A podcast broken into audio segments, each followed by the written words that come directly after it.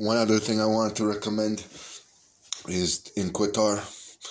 I wanted to have make sure that we have a lot of water being transported to Qatar right now. They are all dry. I could tell in their speaking they were dry. They didn't have enough water. Just so you know, they need a lot of water. We want to be we want to see water being sold for a good good poverty level price there, but we want to see water in Qatar, a lot of water. And uh, not only that, but some energy drinks, all that stuff has to be there. This is a World Cup that has to have that.